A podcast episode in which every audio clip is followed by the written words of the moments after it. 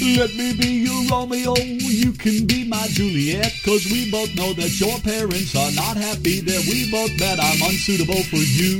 They both just want you to forget this precious love that we both share, which is much more than we can bear. But baby, this won't have to end like the way it did when Romeo thought Juliet was dead, you know, so he bought poison he would use beside her in her silent tomb.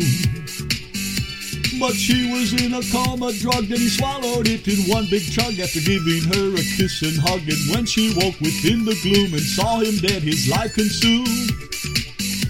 She took a knife and shoved it hard deeply into her broken heart. And though they shared eternity, I'd rather have you here with me, alive and well, both of us free from your family feuding endlessly.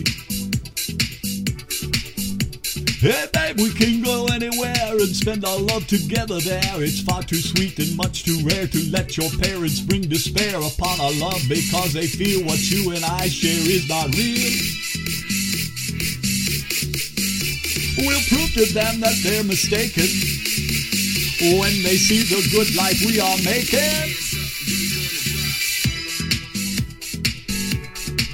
Well, there are cars and planes and boats and trains to help us flee and not remain as prisoners to your folks' disdain. Let's start a new life far away where they will never have a say. I know it's hard for both of us, but their denial's so unjust. Say yes and we will be okay, and someday when life blesses us with children who are grand, We'll ask them both if they still want to make a fuss about your loving man.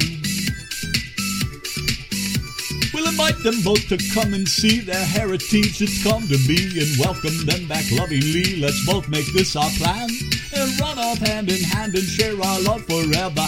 We will make a loving stand. Till they come knocking door, one woman and one man, to take us both back in their hearts and share our children they'll call grand.